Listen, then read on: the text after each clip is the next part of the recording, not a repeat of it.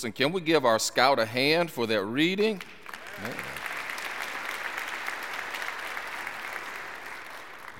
What a, what a great job. Hard words, but you put it off like a professional, like a professional. Listen, I want to say a special welcome for, for our 930 contemporary um, audience right now who is uh, watching us on live stream. And so, uh, just so they can feel the love, just so they can feel the love, just wave a hand. Just so they can feel it, just so they can feel it. Now, listen, I warned you all, I'm to need your help later. Okay, you are, you are full fledged members now. I'm to depend on you. We got it? You got it. All right. So, today we begin week two of our sermon series, Tug of War. And so last week we looked at the tension and, talking, and, talked about how there's some messy parts of relationships, but tension is, is, is really a, a major part of it and something that in every healthy relationship there's always going to be tension. And today we're going to take a little bit of a different angle, but sort of the same theme. And I want to uh, talk this morning with the theme that you can't win every battle. You can't win every battle. If you just do me a favor and just turn to someone around you and just tell them you can't win it all. You can't win it all. You can't win it all. You can't win it all. I know, I know you've been wanting to say that for a while. You can't win it. You can't win it all the time. You can't, you can't win it all. Let us pray. God, we're just so grateful for the many ways that you move within our lives. Center us now Center me, speak to me, till the ground which your word is going to fall. Why you choose us will always be a mystery, at least to me. And so we're just grateful for the opportunity to be in your presence, but also to be used by you. So we pray that even as we think about our own relationships, to help us become better, better spouses, better people, better sons, better daughters, better members, better people in our community. But we can't do that without you, and we can't do that without your word. For this is our prayer. In Christ's name we do pray. Amen. Amen. You can't win every battle. As we continue on in our series called Tug of War, today we're going to take a closer look in how we deal with the constant pull Remember, this tug of war, there's a constant pull in our relationships, and even healthy relationships that come with this constant pull back and forth. And how we handle this tension, how we handle the pull and the back and forth, determines the quality of all of our relationships. And the hard part is that in the game of tug of war, is that someone inevitably wins and someone loses. And today is a reminder, it's a reminder, it's a reminder that you don't always have to win at every single battle. And what better way to talk about this than looking at one of the most entertaining games of tug of war that's happening today called the Super Bowl? I mean, today, tonight is a big game. In fact, where are my Philly fans? All two of you. Okay. Where are my Chiefs fans? Are you kidding? Wow. Okay. Good to know. Good to know. Good to know. So, so, so, so here's a tidbit. Here's a tidbit just for black history. Tonight is the first time in Super Bowl history that two African American quarterbacks are going to be starting. So whether you're rooting for Philly, amen. Now, because neither of them are the Detroit Lions, I really don't care who wins. There you go. I do it. I'm in good company. Really don't care who wins. I just hope it's a good game. But the truth is, it's, it's really hard to decide because both teams have had a really good season. The Chiefs were 16 and 3. The Philadelphia Eagles were 16 and 3. In fact, fact check me if I'm wrong, but there has been only one NFL team that's ever had an undefeated season and went on to win the championship. which means that who's ever going to win tonight has had some losses along the way. Tonight, regardless of which team you are rooting for, someone will win and someone will lose. They will have their game plan, they will claw and scratch, they will leave it all out there on the field. But eventually, around midnight tonight, because you know the game will be extended with all, of the commercials, in the end, in the end, I promise you that somebody will win and somebody will lose. Even if you're not a football fan, it's a familiar strategy for many of us because that is the way we approach the conflict and the tug of war in our relationships. At home, at work, with our family, with our kids, with our parents, there is one winner and there is one loser. I mean, we bring our A game, we bring our best arguments, our well crafted point of views, we bring our ideas, our wills, our way of doing things things because the goal is to win. Because in the game of relational tug of war, the way so many of us approach it is somebody has to win and somebody has to lose. And because we are a culture that is obsessed with winning, we define success professionally and relationally by our record of wins and losses. But today, let's look at conflict from a different angle. Because if you desire to have healthy relationships that add to the quality of your life and help you become the person that God has created you to be, you cannot win every battle. In fact, you don't have to win every battle, which begs the question what makes losing so hard? I mean, if we know that somebody has to win and somebody has to lose, why are we so uncomfortable and even afraid of losing? Why do we approach many of our conflicts with a pull and the goal of being undefeated? I think the question really points to our text today because it is one of the best examples because at its core, our text teaches us a culture that is defined by winning. It is defined by winning. It teaches us how to lose well. In fact, Isaac, the son of Abraham, the father of Jacob and Esau, is trying to, to negotiate and navigate this interesting game of tug of war. Isaac is living in the land promised to him by God, and the Lord starts to bless him immensely, and his prosperity brought the attention of his neighbors, and they become envious and even intimidated, and uh, this puts the conflict in motion. The Philistines hear about it and, and they get petty and start filling up the wells dug during the time of his father. So then he moves on and builds another well. And this happens on several occasions.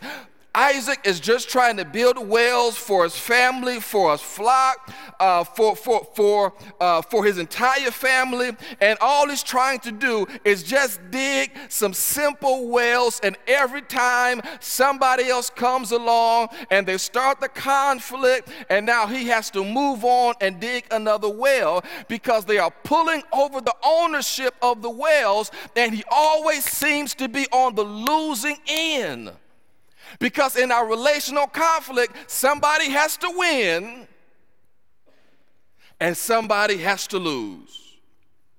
In fact, when Pastor Mindy and I were talking about this um, specifically this week, uh, we realized it was the Super Bowl. True story. And I'll let you in on our text thread.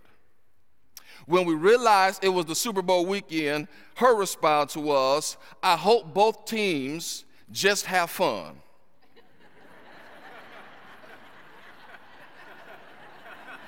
True story. My response I don't think that's the concept of playoff games. It actually sucks really bad when you lose. Pastor Mindy's response All right, not fun. Nobody enjoys losing.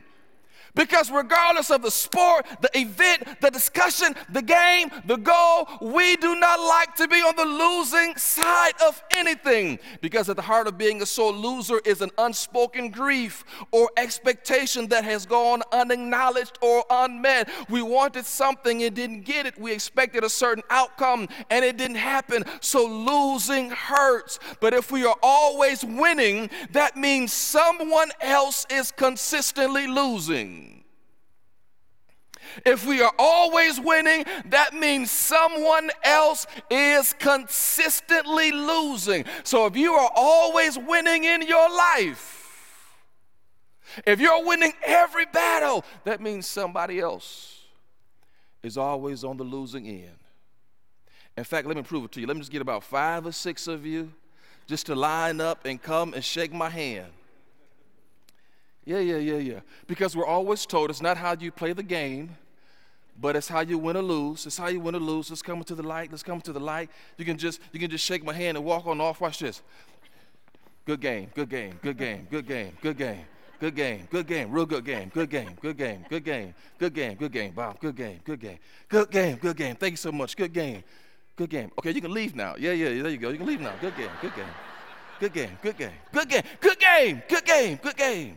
Give him a hand, give him a hand, give him a hand. Doesn't that look familiar? I mean, if you've been to any little league professional watched on TV, at the end, it's just ceremonial. It's a ceremonial sign of good sportsmanship. But it's always easy when you're on the winning side.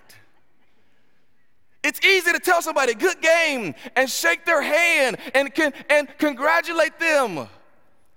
But it's hard when you're on the losing end. Because here's the reality is that when I'm always winning, on the other side of every handshake is another person. So the more I win, the more you lose. The more I win at every argument, at every battle, the more I win, the more you lose. What does that do to the morale and to the perception to the people that God has placed in our lives? Because if we're always on the other side of winning, what does that say to the people who God has placed around us? What does that do to our family if we are always the ones on the winning side? In fact, the Bible can sometimes be very vague about details, but to others, the details really matter. Because our text is very clear about the people involved. And here's why that's important because the Bible lets you know every name and every nation that was on the other side. It lets us know that this was Isaac that was on the other end. Remember, remember that this tug of war is the constant pull of needs and desires and wishes and dreams. It's being pulled in opposite directions. And so if I'm always winning with my needs and my desires and my wishes and my dreams, then the person on the other end is always losing. The person is always losing with their dreams and their desires and their wishes and their needs. So someone else's needs and their desires. It's not getting fulfilled if we are always on the winning side. So here's a needed reminder some battles are not worth fighting. Some battles are not worth fighting. We're going to get into a bit of this next week, but there are definitely times when we need to dig our heels in the sand and fight for certain principles. And for Isaac, uh, it could be one of those times, but it's not. In fact, in our marriage class here at St. Luke's, we use a book called The Seven Principles of Making Marriage Work by Drs. John and Julia Gottman.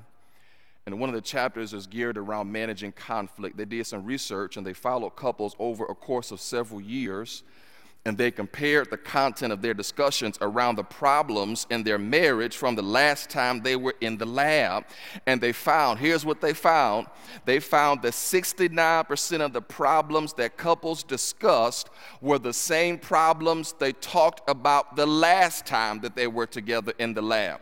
Here's what they concluded. They concluded that the majority of the problems that couples experience they are perpetual problems that they are never going to solve.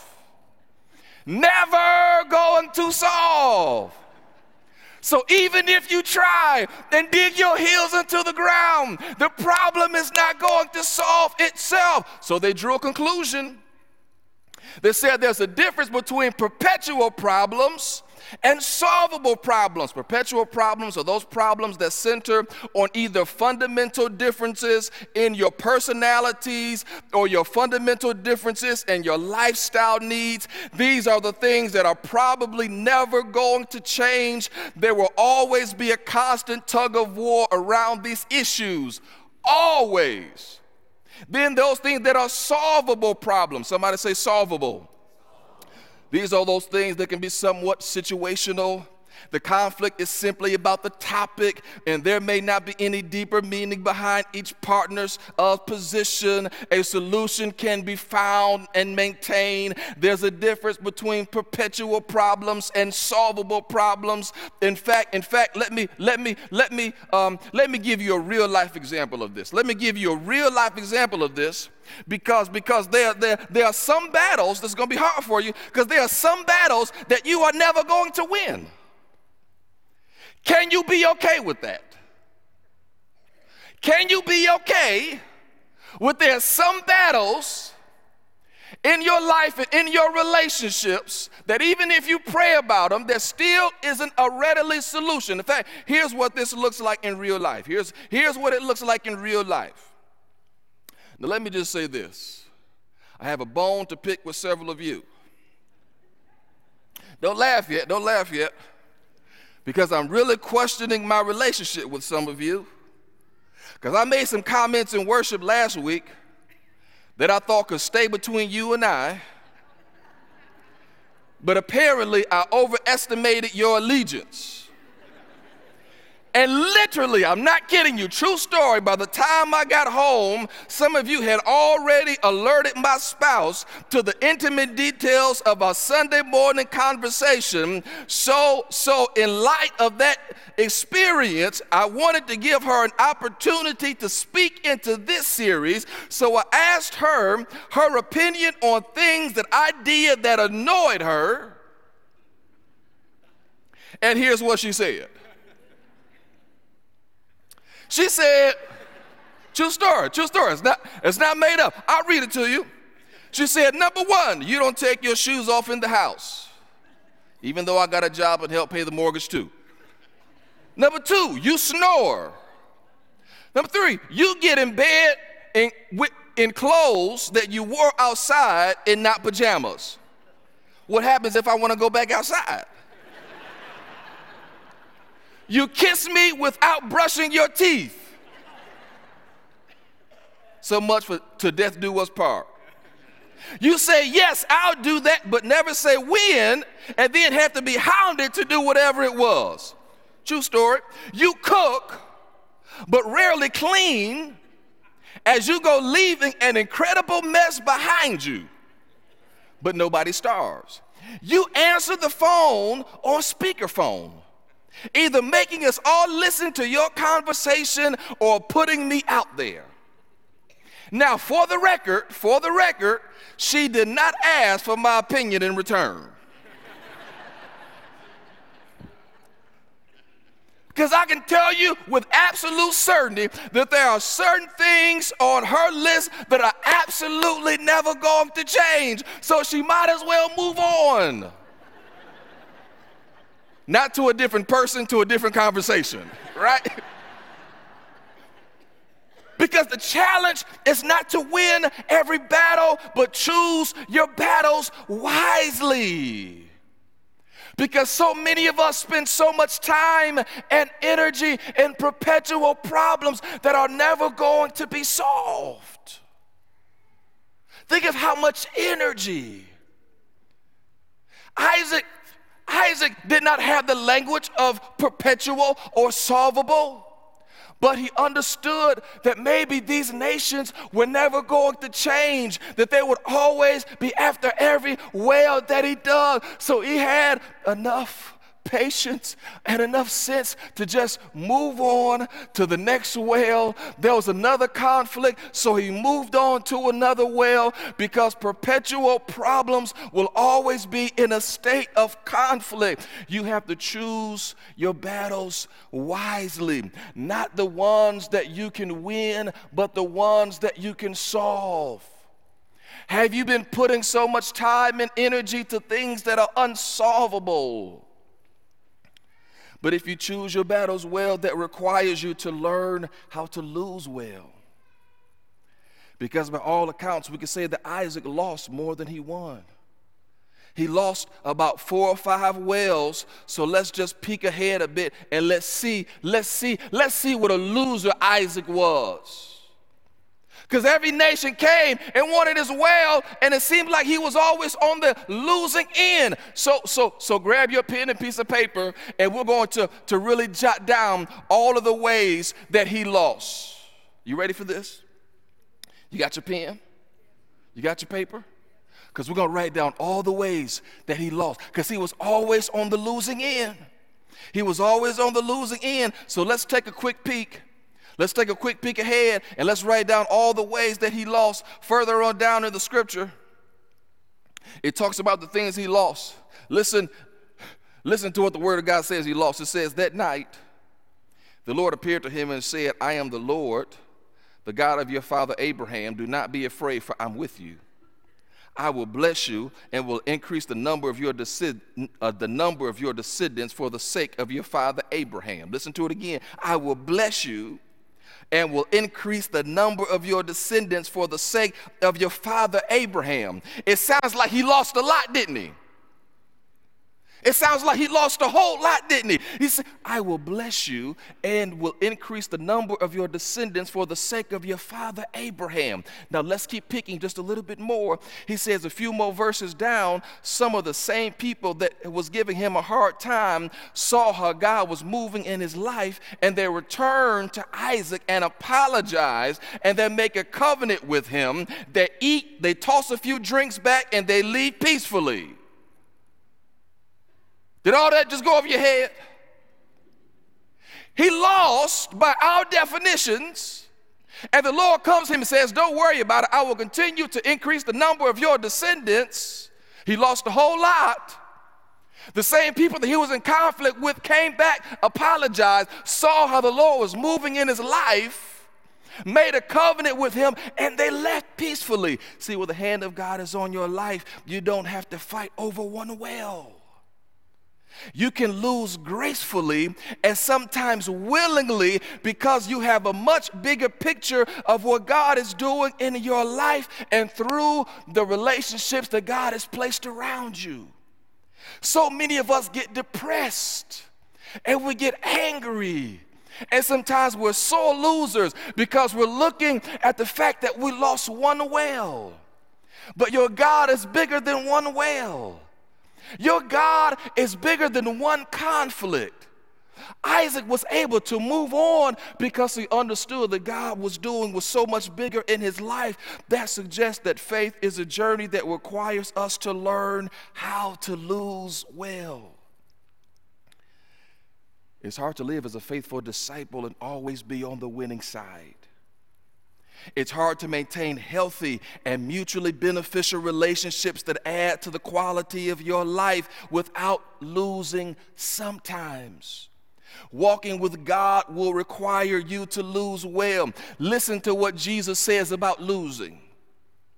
Listen to what Jesus says about losing. Jesus says, Truly I tell you, unless a grain of wheat falls to the ground and dies, it will remain a single seed. But if it dies, if it dies, it bears much fruit.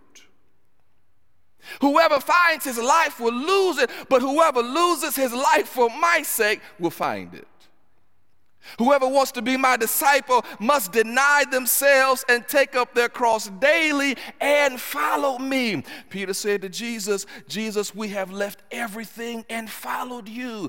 Jesus challenges our narrow perceptions of winning and losing. Isaac is certainly not playing in any one Super Bowl, he has a losing record. And get this the Lord continues to still add to his life. He built the wells that he needed. He came away with more relationships than when he started. Was it his desire to win? Or was it his willingness to lose? The question we must ask ourselves is how is God challenging me to redefine the definition of winning in my life? How is God challenging us to redefine winning as we become more faithful disciples of Jesus Christ? What does success look like in my faith? What does a winning record look like in my faith at home, at work, with my kids, with my parents? Because it's easy to win, but sometimes we become closer to who God created us and called us to be when we lose. We live in a world that is obsessed with winning. And yet we serve a God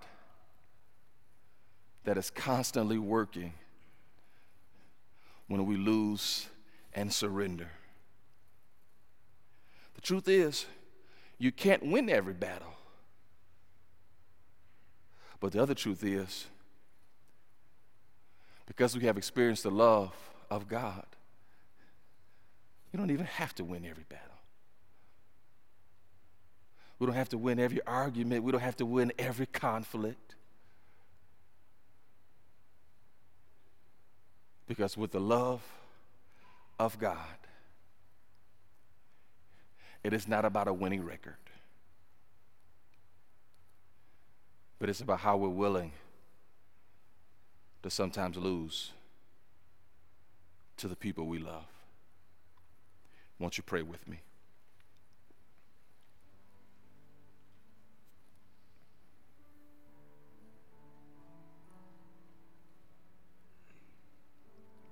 God, so often when we pray to you, it's really to win. When we ask of you and request of you, it's often to be on the winning side of some predicament, to some circumstance, to a problem we're facing, to a conflict that we're having. We often come to you because we believe that you are a winning God. Yes, you can't fail. We know that. But we also know you to be a God who said,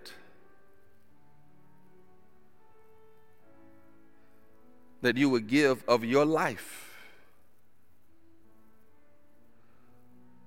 For whosoever believeth shall not perish, but shall have eternal life. We, we, we serve a God that continuously loses and gives so much of God's self. So help us to cherish our relationships more than our love for winning. Help us to see that even when we sometimes lose, if our relationships are still intact, if we can still feel the presence of a wise and loving God in our lives, life isn't about who wins and who loses. Because with you, even the most difficult situations can always be a win win.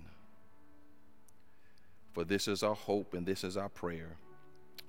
In Christ's name we pray. Amen.